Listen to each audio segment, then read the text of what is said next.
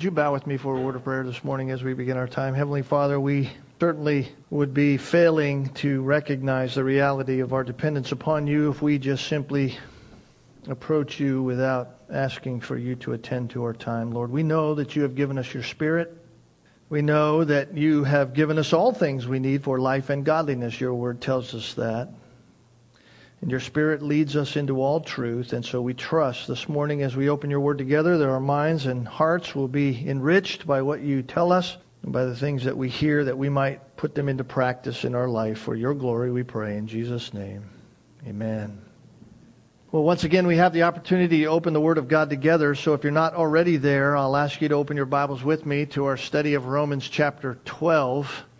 Romans chapter 12, we have been looking at the beginning of this section of Scripture that really begins in chapter 12 and takes us all the way through chapter 16. And we started to look at it a few weeks ago, and I cannot emphasize enough how important it is for us to grasp all that God is saying to us here through the Apostle Paul concerning how we are to live as Christians.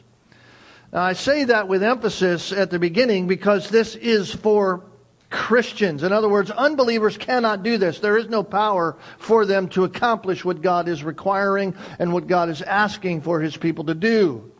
That's why Paul spent so many pages, if you will, writing, so many parchment pages writing the first 11. What we have is 11 chapters in the beginning of what it means to know God. Well, your condition before knowing Jesus Christ and what happens if you believe upon Jesus Christ in your very soul. That's why when you come to chapter 12, he calls us brethren. He is one of us. This is for the Christian. And if you have been paying attention as we have been going along, then you know that God is give, what God is giving us here is the great motive for living life in Christ. And that motive is an understanding of the great truths that we heard already concerning salvation in chapters 1 through 11. We notice that even from the beginning of Paul's words in chapter 12, where it begins therefore. I urge you, therefore, and the words by the mercies of God. Point, those words point us back and show us that this living, this Christian behavior, how we are to live in practice, is the outflow of a thanks to God for all that He has done for us. It is a practice of gratitude, a practice of thankfulness to God. And we were reminded last Lord's Day as we looked again at these first two verses. And we are beginning being reminded that the gratitude that is to be in our hearts is also to be seen in the presenting of ourselves, our minds, our bodies, our spirit, the whole of who we are, as Paul continues in verse 1. It is by the mercies of God present your bodies. That's all of ourselves. We present ourselves as a sacrifice to God. Notice it's not as a one time presentation. It's rather an ongoing, it is a continual, it is an offering, a living sacrifice to God. And we are to offer the best of ourselves that we can. It is to be holy holy. We present our bodies a living and holy sacrifice. Living is the idea of continual, ongoing. The sacrifices of the Old Testament are one time deal. You present your offering, the animal dies, that's it. We are a living sacrifice and we are a holy sacrifice, the best. The best of the sacrifices. One that is, as Paul says it here, acceptable to God, acceptable to God, one that is pleasing in the sight of God, one that brings him pleasure and joy. Now, that's an important distinction for us to make as we begin to look at this again this morning. Our obedience to God is to be holy. Holy.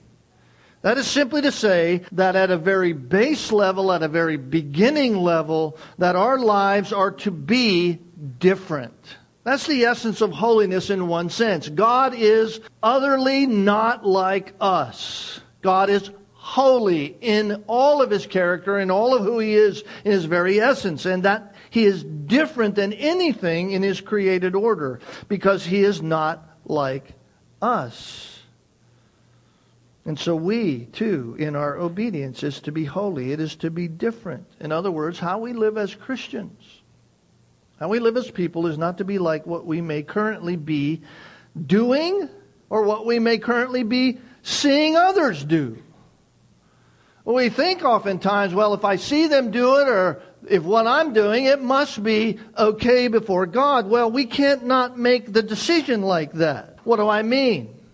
Well, in today's evangelical community, there are things done and there are Christian labels attached to things done that may or may not be holy things.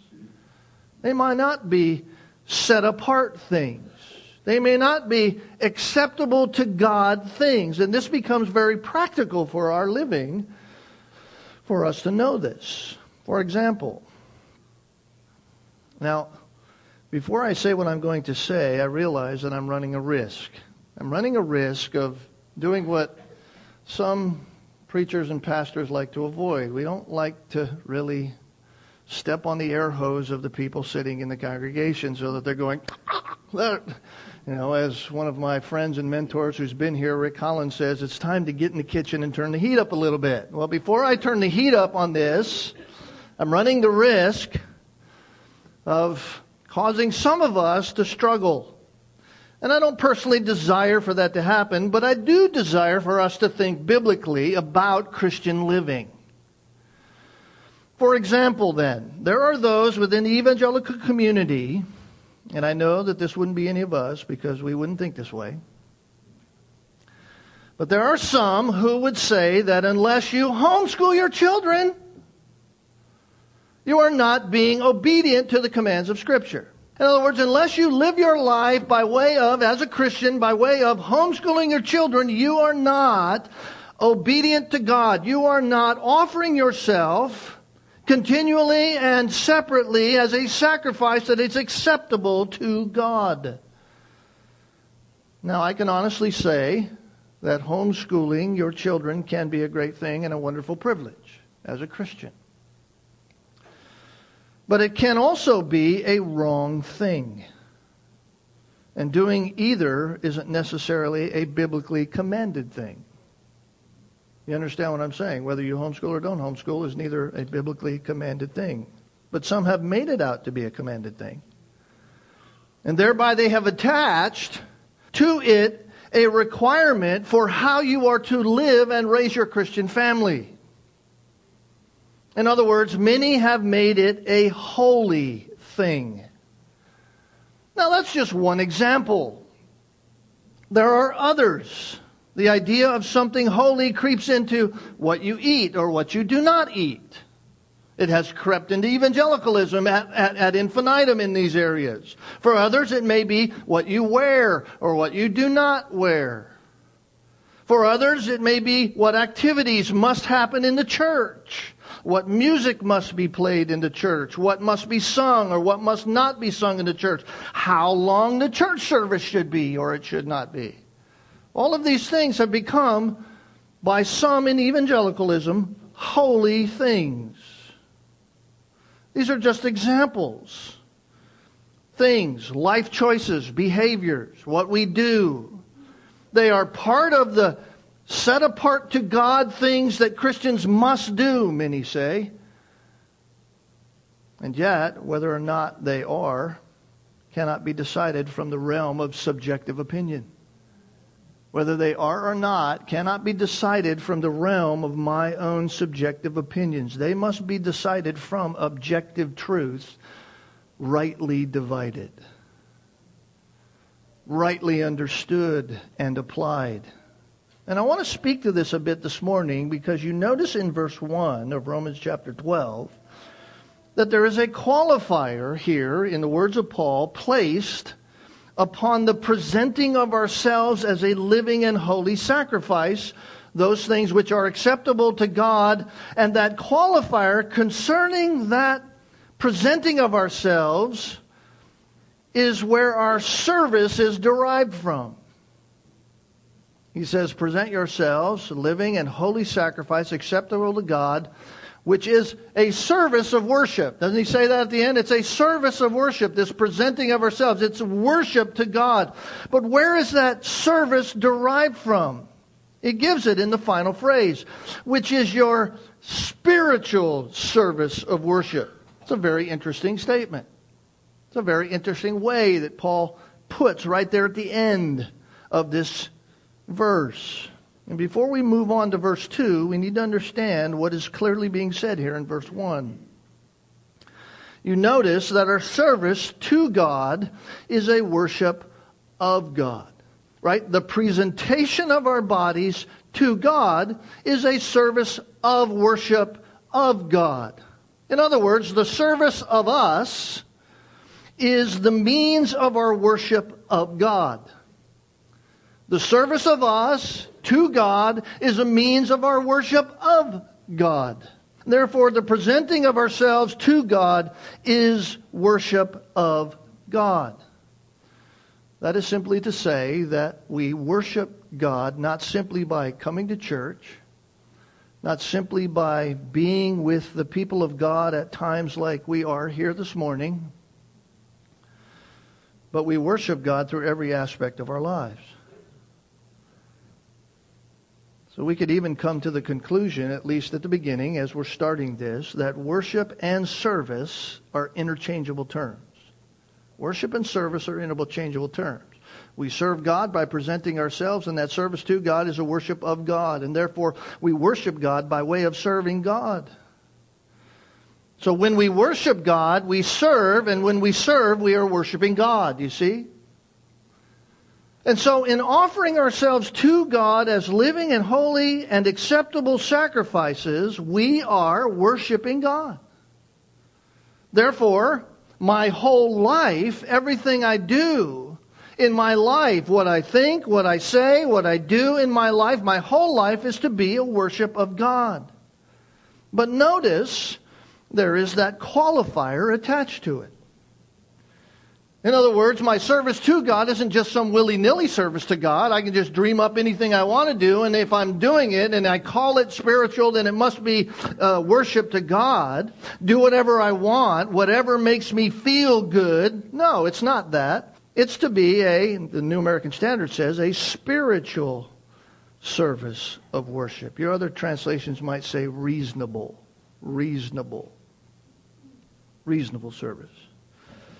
Now, you may be here this morning, and just as I say that our service is to be reasonable, you say to yourself, okay, all right, Pastor, I, I get what you're saying. I understand.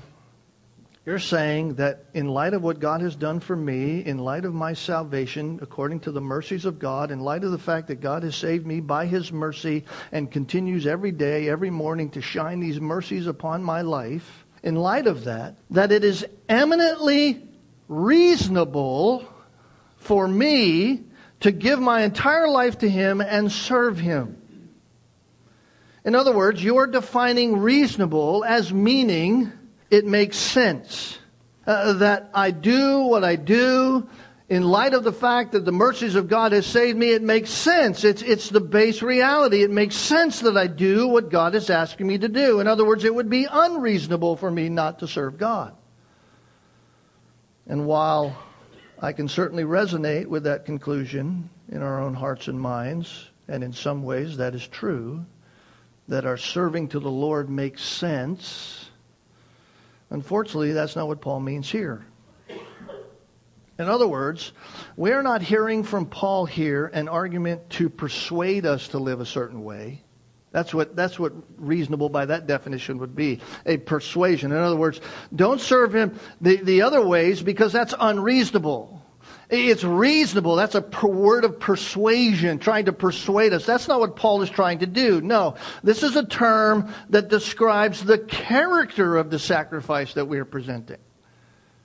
This is part of the character of the sacrifice, which of course is us. We are the sacrifice. This is to be our character of our service. In other words, we're not hearing from Paul the idea of persuasion. We are hearing from Paul another description of the character of our service. We've already heard the sacrifice is to be a living sacrifice. That's the character of our sacrifice. That's the character of our presenting. It's to be a living sacrifice, right? It's to be continual. That's the character nature of who we are when we're presenting. We are presenting ourselves continually to God. That's the character of the sacrifice. It's continual. And Paul says, secondly, it's to be holy. That means it's to be set apart. It's to be different. We're not to be like everything else.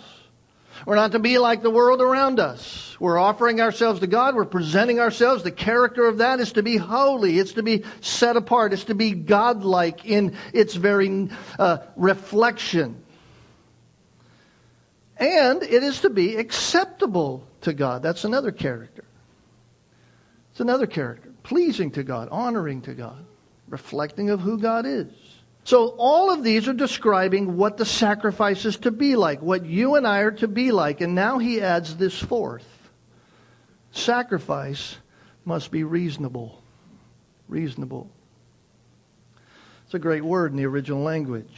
And I want to I want to linger here for a moment. This is important for us to get in our minds because, because we're going to get into some very practical things about carrying out our lives as Christians in the following verses. Specifically, when you get down to verse 9, love without hypocrisy, abhor what is evil, cling to what is good, be devoted to one another. And then you get to chapter 13 and our mind gets blown because it says you need to obey the government over you. What?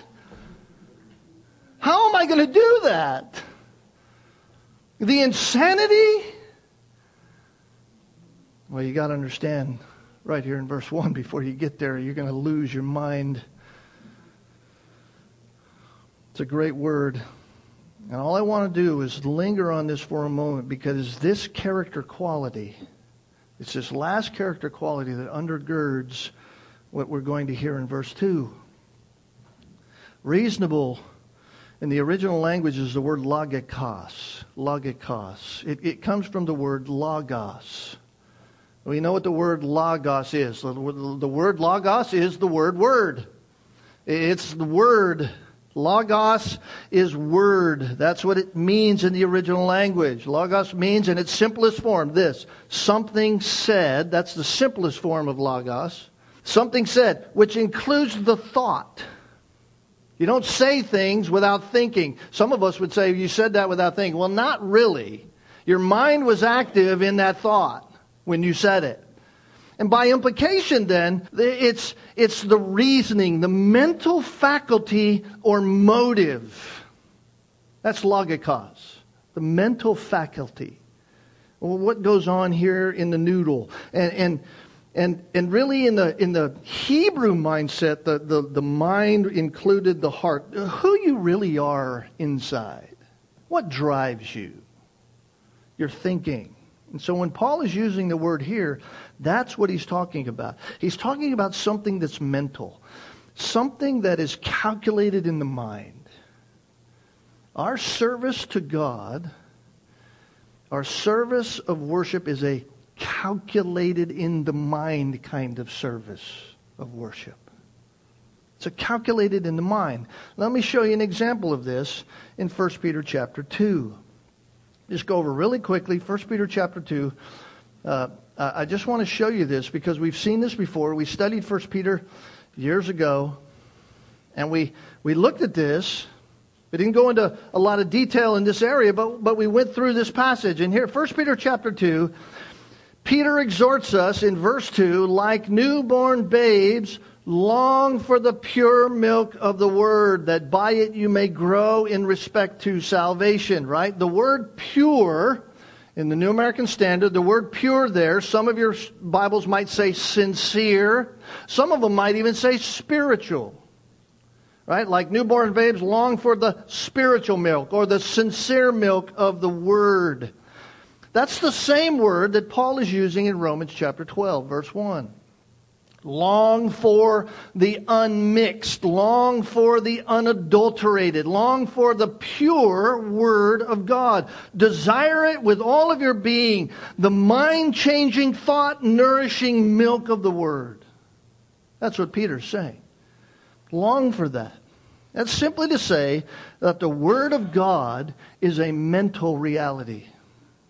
The Word of God is a mental reality. In other words, unless your mind is nourished, unless your mind is nourished in the Word of God, your body will not be able to accomplish rightly what you are being asked to do. In other words, unless you're thinking right, you're not going to be acting right.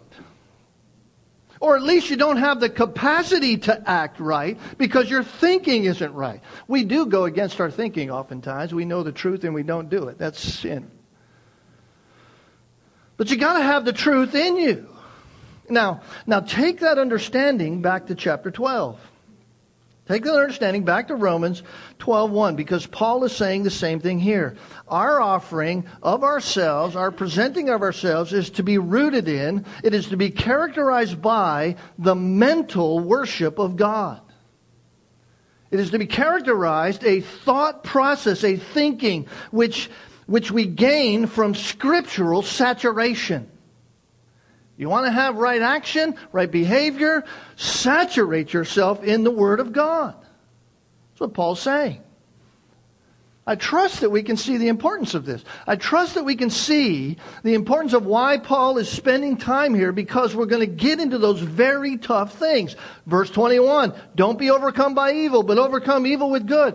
Are you kidding me? First, you gotta, you gotta understand what evil is in order to overcome it with good, and then you got to fight your own heart who doesn't want to do that. How are you going to do that if your mind isn't saturated in the truth? Paul's making a contrast, right? We are to be a living sacrifice as opposed to a dead one. We are to be a holy sacrifice as opposed to a polluted sacrifice. We're to be an acceptable sacrifice as opposed to one that is unacceptable.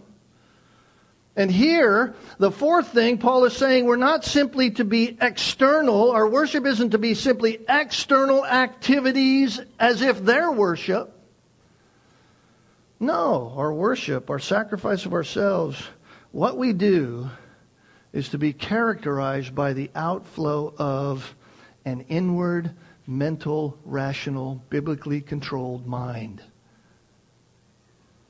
a mind that is bound by the Word of God, rightly divided. So you see, there's a tendency today within evangelicalism to define our worship of God by a whole host of external activities, a whole host of external ideas and practices that may or not be characterized by an inward understanding of the truth of the Word of God rightly divided. It's just external, it's just going through the motions. In fact, much of what is done in evangelicalism today, much of what is done, flows from no understanding at all as to why they're doing it.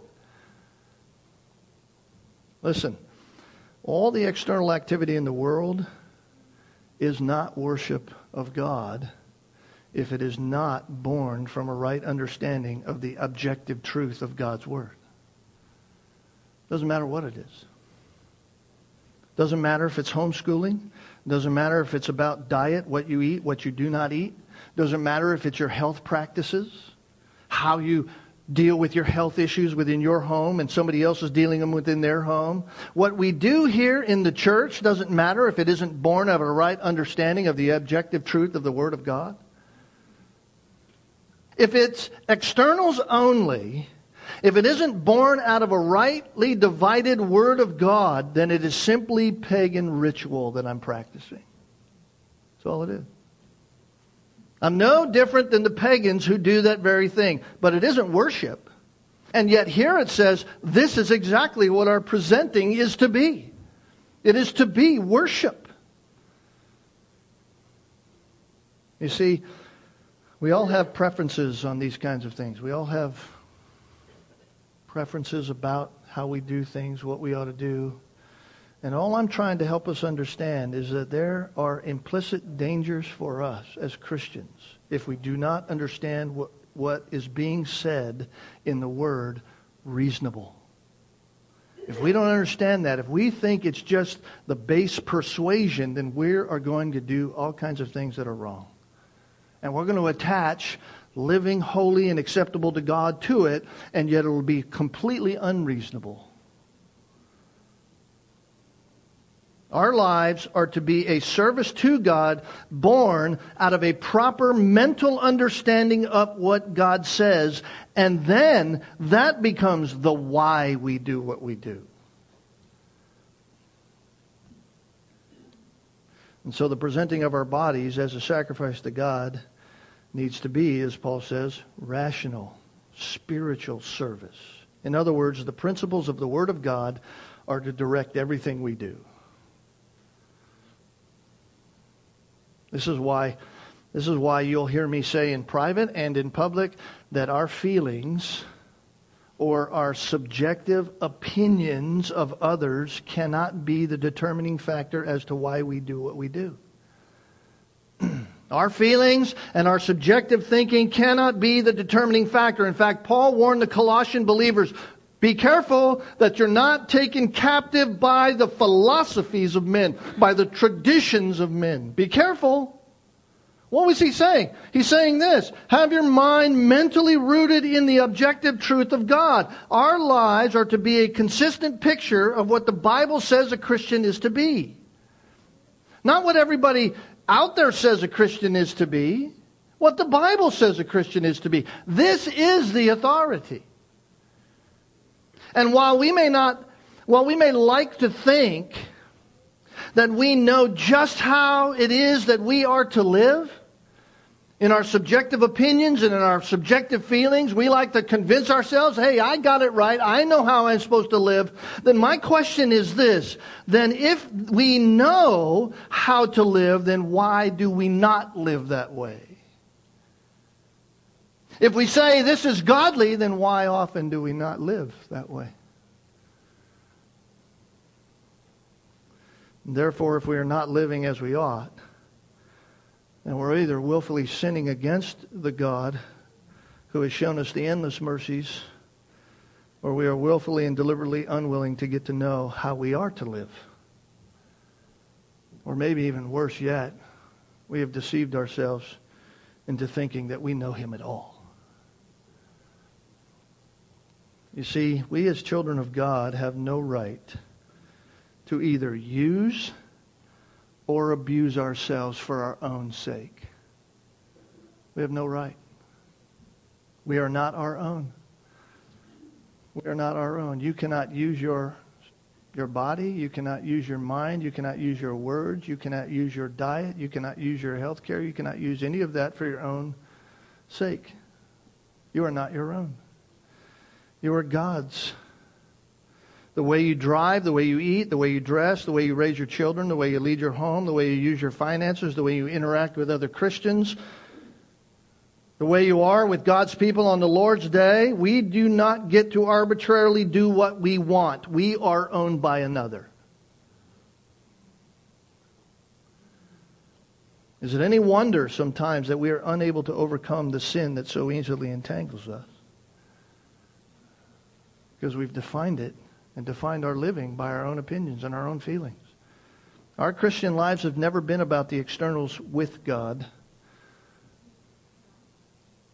He is always after the internals. God's after your thinking, He's after your heart. He wants your heart. Go with me back to John chapter 4 for a moment, just so I can illustrate this further. John chapter 4, Jesus is having a conversation with a woman from Samaria. And she says to Jesus, beginning in verse 19, Sir, I perceive that you're a prophet. Our fathers worshipped in this mountain, and you say that in Jerusalem is the place where men ought to worship. The, the contrast going on there is between a, an Orthodox Jew, Jesus, from a Jew and a Samaritan, a half breed Jew, those who had intermingled with the people around them, the nations around them. That's what the Samaritans were, and the Jews hated them. Well, our father, she says, worshipped in this mountain. You people say Jerusalem is the place where you were. Eh, we worship externally here. You say Jerusalem is where you are to externally worship. And Jesus says to her, Woman, believe me, an hour is coming when neither in this mountain nor in Jerusalem shall you worship the Father. You worship with that which you do not know. We worship that which we know, for salvation is from the Jews. But an hour is coming, and now is, when true worshippers shall worship the Father in spirit and truth. For such people the Father seeks to be his worshippers. God is spirit, and those who worship him must worship in spirit and in truth. You see, the woman is thinking in external terms. The worship is this external activity, this doing of things, this evangelical activity that's on the outside. You worship here, you, we worship here, you say worship's over there. And that inlays the trouble. There is the problem with the Jews of the day and with so many in so called evangelical churches today. Some who actually hate true Christianity, even. Why? Because true Christianity says that worship of God is an internal reality that's expressed in externals, but it isn't about the externals. You see, it's not the externals that matter, it's the spirit and truth that matters. And so, in every area of my life, it is the spirit and truth that must rule my actions. And so that means that I must know the truth. I must know the truth. I can't just lay back and say, well, okay, I got the Spirit in me. He's going to make me do what I want. I'll just stand here like a robot and maybe something will happen. No. We have to know the truth. We have to know the truth. I must understand the truth. I cannot assume that I'm doing that which is sacrificial, as Romans 12:1 says. I can't assume that I'm doing that, that it's holy, that it's acceptable to God, unless it is born from my rightly truth-informed thinking. Here's how Paul said it to the Corinthian believers. Whatever you do, even eating and drinking, do it all to the glory of God. 1 Corinthians 10:31. That sums it up, really. We are to be, in every part of our lives, private and public. Doesn't matter if you're single or if you're married. Doesn't matter if you have kids or you don't. Doesn't matter if you're young or if you're old. We are to be in every area at God's disposal for His glory. Every area. Whether I eat or drink, the mundane things. What I put on, what I take off. When I wake up in the morning, when I lie down at night. Every moment in between. I am to be at the disposal of God for His glory. That means, as I said before, we cannot use or abuse ourselves for the sake of ourselves. Cannot do that.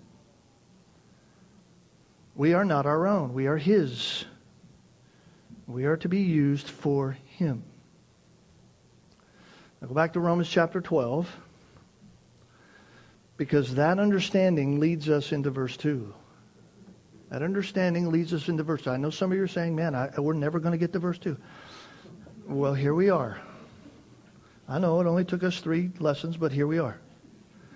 Verse 2 as we begin this, we have to we have to actually stop for a moment. We don't want to cycle through this really fast. We have to stop for a moment and understand this reality. What reality is that? The reality that we are relationship creatures. We are relationship creatures. That may seem obvious to us, but we got to think about this. You say, what do you mean? I mean, we have been created by God to interact with others. That's how we've been created. Some of us would like to think we're hermits and we can live in the mountains by ourselves, but God created us as relational beings to interact with not only others of the creation, but with the Creator. And therefore, we need to make sure as we read what is being said here in verse 2, we need to understand what it means when Paul says world, right? He says in verse 2, and do not be conformed to this world. We got to understand what world means. Because some have some weird ideas about that. And since we are being exhorted here in verse 2, based upon our understanding of verse 1, just how to relate to the world, right? Do not be conformed to this world. That's a relationship idea. We best not assume what Paul means by the term or its related ideas from Scripture because they are used frequently, particularly in the New Testament, and the meaning of it varies greatly.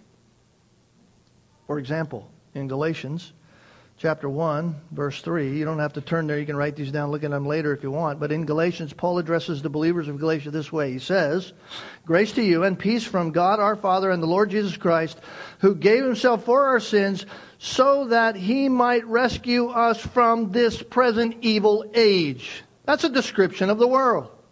The present evil age.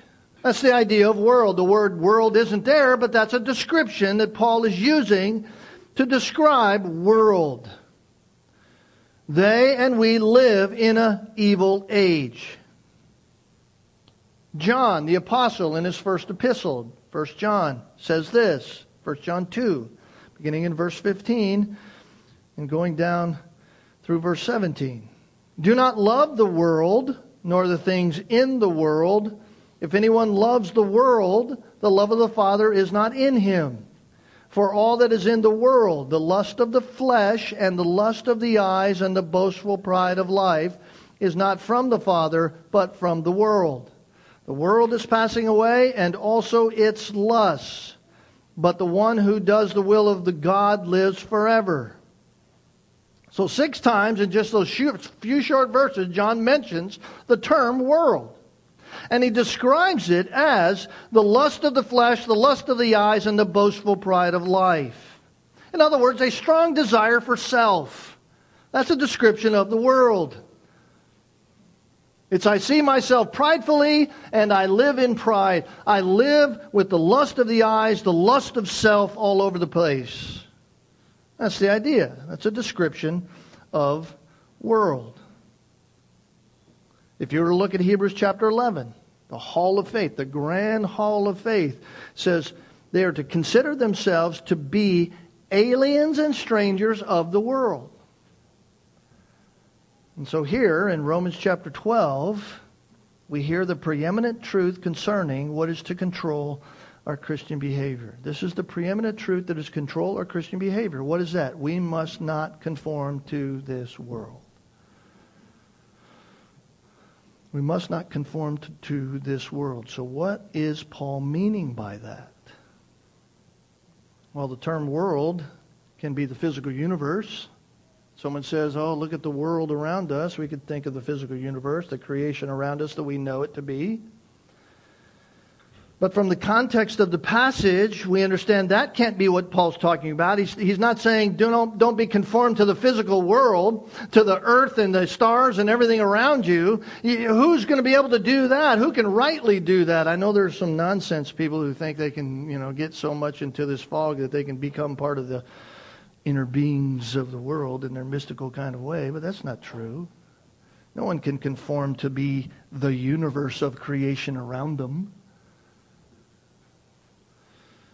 Normally, as we've heard from the other passages that I already looked at, the term world means life being lived really apart from an acknowledgement of God. That's the idea. The lust of the eyes, the lust of the flesh, the boastful pride of life, the evil age. It's a life that's lived apart from the acknowledgement of God. Life that isn't governed or controlled by the thinking of God.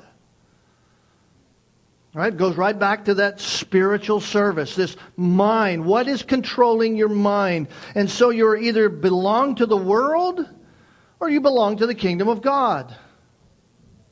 Those are the two things. So being of the world is life that is lived as a result of the fall, right? Sin, the fall. 2 Corinthians chapter 4 verses 3 and 4 says, and even if our gospel is veiled, it is veiled to those who are perishing, in whose case the God of this world has blinded the minds of the unbelieving so that they might see the light of the gospel of the glory of Christ, who is the image of God. You see, the gospel is, is antithetical to the thinking of God, or to the, to the world's thinking.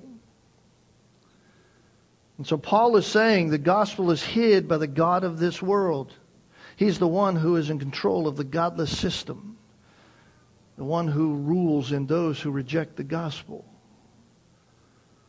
So, world there means living that is apart from God, living that is controlled by Satan.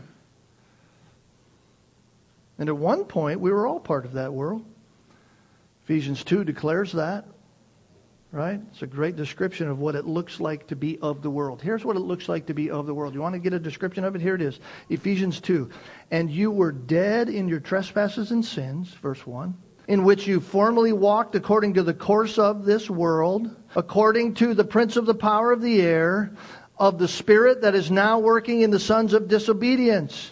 Among them we too all formerly lived, what? In the lusts of our flesh indulging the desires of the flesh and of the mind, and were by nature children of wrath, even as the rest. You want a description of what it means to live according to the world? Ephesians 2 1 to 4 says it. So when you look at the New Testament, the world can be a physical universe, it can be a spiritual force of evil. Life under that evil age. But it can also mean the flesh. The flesh not, not the skin on your bones. The idea, the, the term, the life that is lived according to the principles of the evil age. That's to live according to the flesh, according to the world. It's a synonymous idea. We've seen this a lot of times already in Romans. And just to show you this really quickly, go back to Romans chapter 8. Romans chapter 8, verse 3. Notice what he says For what the law could not do, weak as it was through the flesh, that is through sin, God did, sending his own Son in the likeness of sinful flesh as an offering for sin, he condemned sin in the flesh in order that the requirement of the law might be fulfilled in us who do not walk according to the flesh, but according to the Spirit. For those who are according to the flesh set their minds on the things of the flesh, but those who are according to the Spirit, the things of the Spirit. For the mindset on the flesh is death, but the mindset on the spirit is life and peace. Why? Because the mindset on the flesh is hostile toward God. It doesn't subject itself to the law of God. In fact, it isn't even able to do so. And those who are in the flesh cannot please God. However, you are not in the flesh, but in the Spirit.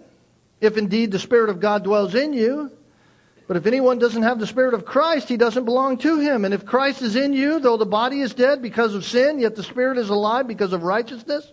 But if the Spirit of him who raised Jesus from the dead dwells in you, he who raised Jesus Christ from the dead will also give life to your mortal bodies through his Spirit who indwells you. So you can't say, I can't do it. You have the Spirit of God indwelling your mortal body. We can do it. We can do what God says because He's equipped us to do what He says. So the world is that which follows after the flesh, not after the spirit. That's clear from Romans chapter 8. So I, I hope, at least as we scratch the surface of this, I hope that we can see here that we cannot understand what is being taught to us about Christian conduct about how to rightly live our Christian lives unless we understand what world means. We can't understand it unless we understand what reasonable means in verse 1. You will not find out how you are to be living from the philosophies of the world. You will not find out what you're supposed to do in your Christian life, how do you carry yourself, by your recent blog page. You're not going to find it out by going on the internet. Unless you're reading the scriptures, unless somebody is rightly dividing the word of God there, some do. But most, most that are read anyway, do not. Why? Because they have no capacity to give right answers. They have no capacity to, to give you what is right. Why? Because they do not make a distinction between the world and the kingdom of God. They say that all men are the same, without distinction. All you're left with, with that, is a fallen opinion.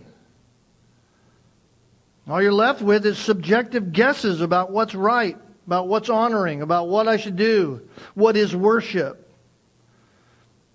Doesn't matter how moral it may seem to be. That's not the determining factor. Well, that looks moral and that doesn't look moral. That's not it. It doesn't matter how educated the person is who is espousing such kinds of things. Doesn't matter what realm it comes from.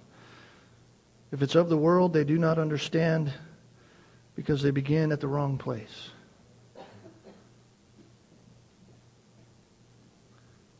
If they do not account for why things are the way they are, then the solution is just worldly. Things are the way they are because of sin, because of fallenness. If man doesn't take that into account, their diagnosis is going to be flawed every time. It may look good. It may even appear to be helping some people, but it will not glorify God. You see, we as Christians, we are to look at life, we are to look at the troubles of life from a whole different perspective. We're not to look at it like the world looks at it. And this is why sometimes we get ourselves in trouble. This is why we get ourselves in trouble. Because the moment that we expect our world to live as moral beings is the moment that we fail to recognize that they are completely unable to do that. They are being ruled by the prince of the power of the air, Ephesians 2 said. They are being ruled by the God of this world. We do not fight against flesh and blood. We fight against principalities, against powers, against the world forces of this darkness, against the spiritual forces of wickedness in the heavenlies, it said. You see, we can't begin to live rightly unless we start in the right place. We can't begin. We will not understand the true problem in this world. And if we don't understand the true problem in this world, then we, in our own lives, unless we start in the right place with saturating our minds with the Word of God, will always end up in the wrong place. No matter how good it looks, no matter how different it looks from the world. Every sin is formed in the same womb. Every sin is formed in the same womb. It's formed from an evil heart and an evil mind. So, beloved, listen, it's not about our externals. Don't get the idea in your minds that what Paul is saying here is don't be conformed to this world as if he's talking about externals. Don't get that in your mind. What Paul is talking about here is their thinking, where they start.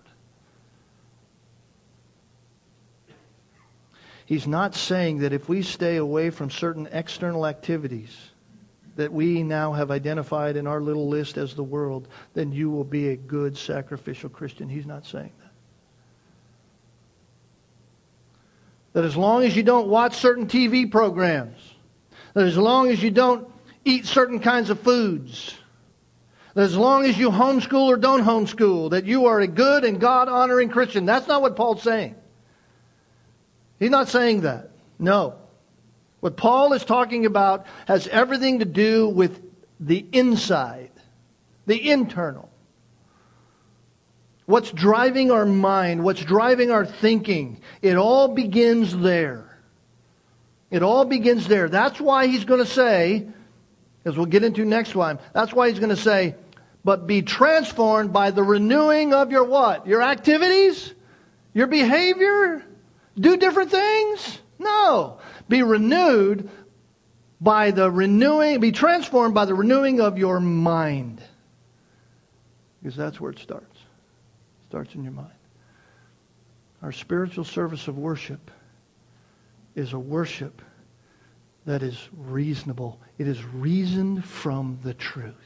What we do is reasoned from the truth, not from the thinking of the world. That's what Paul's saying. How we are to think. How is it we're to think? Well, we'll get into that next time. Let's pray. Father, thank you for this time this morning. I know it's been quick, it's been fast. I've been talking so fast, it seems. I hope that by your Spirit people could keep up with it. Lord, I, We trust your word. We thank you for it. Lord, conform our lives to it. I know we go about oftentimes convincing ourselves that we are already, and sometimes even arrogantly unwilling to learn what the Word of God says because we say we already got it down. Oh, Lord, humble us. Humble us. Cause us to always be learning.